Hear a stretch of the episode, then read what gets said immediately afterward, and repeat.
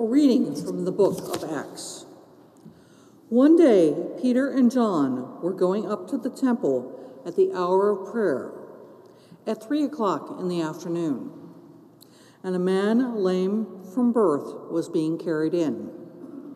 People would lay him daily at the gate of the temple, called the Beautiful Gate, so that he could ask for alms from those entering the temple.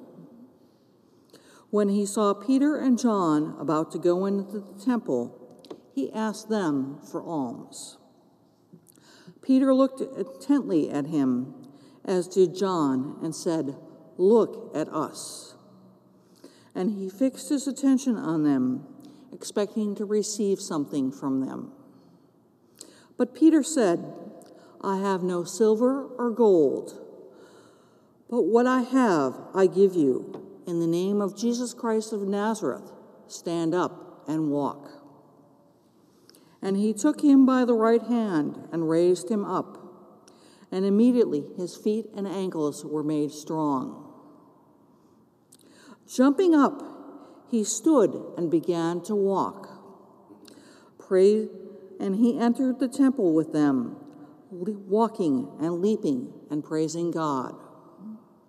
All the people saw him walking and praising God, and they recognized him as the one who used to sit and ask for alms at the beautiful gate of the temple. And they were filled with wonder and amazement at what had happened to him. Hear what the Spirit is saying to God's people. Thanks be to God.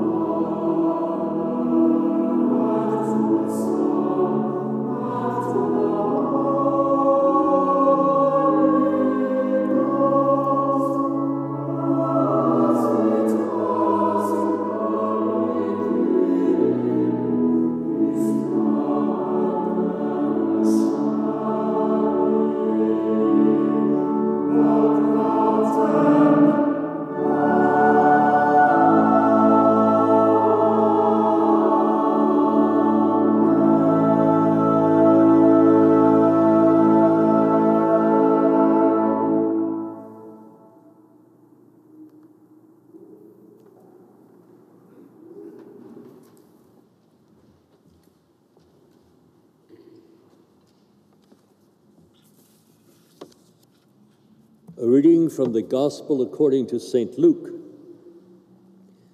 Now, on that same day, two of them were going to a village called Emmaus, about seven miles from Jerusalem, and talking with each other about all the things that had happened. And while they were talking and discussing, Jesus himself came near and went with them, but their eyes were kept from recognizing him. And he said to them, What are you discussing as you walk along? And they stood still, looking sad. Then one of them, whose name was Cleopas, answered him, Are you the only stranger in Jerusalem who doesn't know the things that have taken place there in these days? He asked them, What things? They replied, The things about Jesus of Nazareth, who was a prophet, mighty in deed and word before God and all the people, and how our chief priests and leaders handed him over to be condemned to death and crucified him. But we had hoped that he was the one to redeem Israel. Yes, and besides all this, it is now the third day since these things took place. Moreover, some women of our group went to the tomb early this morning, and when they didn't find his body there, they came back and told us that they had indeed seen a vision of angels who said that he was alive. Some of those who were with us went to the tomb and found it just as the women had said, but they didn't see him. Then he said to them, Oh, how foolish you are! How slow of heart to believe all that the prophets have declared. Wasn't it necessary that the Messiah should suffer and then enter into his glory? Then, beginning with Moses and all the prophets, he interpreted to them the things about himself in all the scriptures. As they came near to the village to which they were going, he walked ahead as if he were going on. But they urged him strongly, saying, Stay with us, because it's almost evening and the day is now nearly over. So he went in to stay with them. When he was at the table with them, he took bread, blessed and broke it, and gave it to them. Then their eyes were opened and they recognized him, and he vanished from their sight. They said to one another, Were not our hearts burning within us while he was talking to us on the road, while he was opening the scriptures to us? And that same hour they got up and returned to Jerusalem, and they found the eleven and their companions gathered together. They were saying, The Lord is risen indeed, and he has appeared to Simon. Then they told them what had happened on the road, and how he had been made known to them in the breaking of the bread. Hear what the Spirit is saying to God's people. Thanks be to God.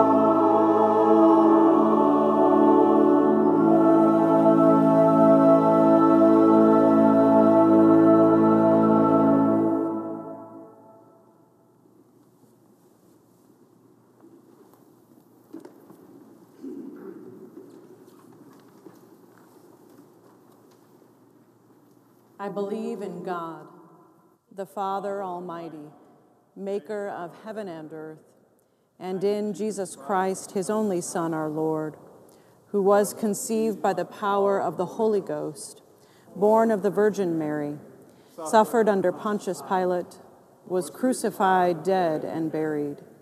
He descended into hell. The third day he rose again from the dead. He ascended into heaven and sitteth on the right hand of God the Father Almighty.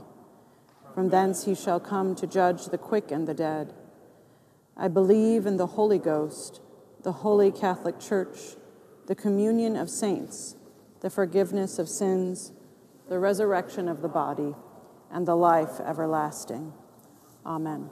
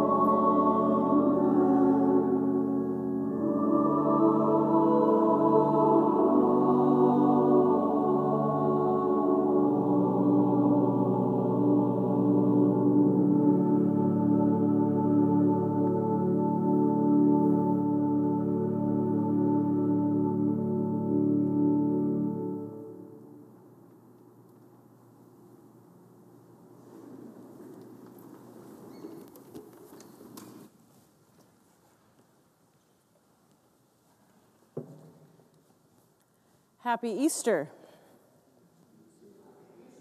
Hey. I welcome you to Trinity Cathedral and to Evensong. My name is Adrienne Cook. I'm the priest associate here. And in order to properly celebrate the mystical resurrection of Jesus Christ our Lord, you will not be hearing a homily tonight, but we will continue with special music, and Todd Wilson will share a bit more about what that is. Welcome.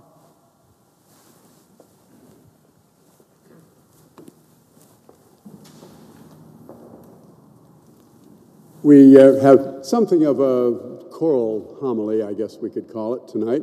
Uh, the music of Ralph Vaughan Williams, all five of his set of mystical songs. These are poems by uh, the mystic poet George Herbert, some quite famous poems in this set, and I think you have the texts before you so you can follow right along. And this uh, set was, was one of the things that put Vaughan Williams on the map as a composer early in his career. They were premiered, I think it was 1911, it's either 1910 or 1911, at the Three Choirs Festival, and immediately became a staple of the repertoire around the world. And uh, it's a, a pleasure to share them with you. They're, in general, I always feel this is a, a cycle that is very appropriate to the Easter season.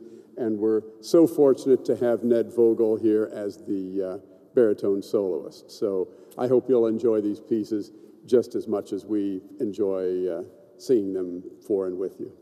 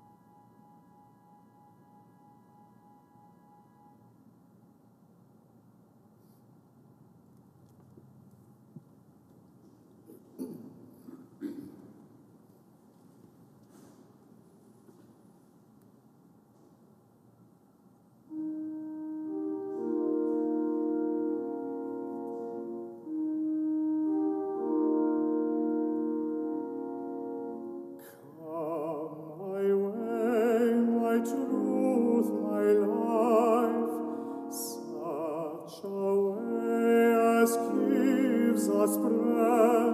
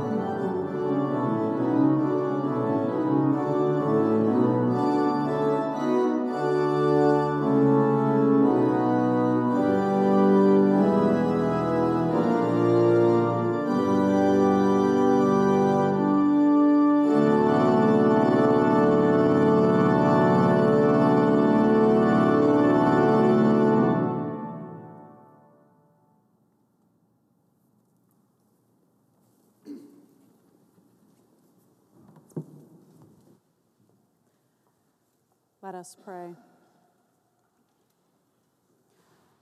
O God of unchangeable power and eternal light, look favorably on your whole church, that wonderful and sacred mystery. By the effectual working of your providence, carry out in tranquility the plan of salvation. Let the whole world see and know that things which were cast down are being raised up, and things which had grown old are being made new and that all things are being brought into their perfection by him who through whom all things were made. Your son Jesus Christ our Lord. Amen. O God your unfailing providence sustains the world we live in and the life we live watch over those both night and day who work while others sleep and grant that we may never forget that our common life depends upon each other's toil through Jesus Christ our Lord. Amen. Please join me in the second prayer found on page three of your bulletin, the night prayer. Be present, Spirit of God, within us, your dwelling place and home that this house may be one where all darkness is penetrated by your light, all troubles calmed by your peace, all evil redeemed by your love, all pain transformed in your suffering, and all dying glorified in your risen life. Amen.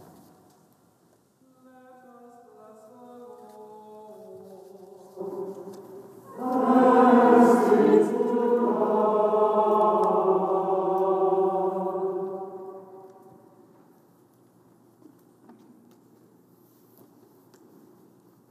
God bless you and keep you. May the light of the Holy Spirit shine upon you and be gracious to you. May the face of Christ turn towards you and give you peace. Amen.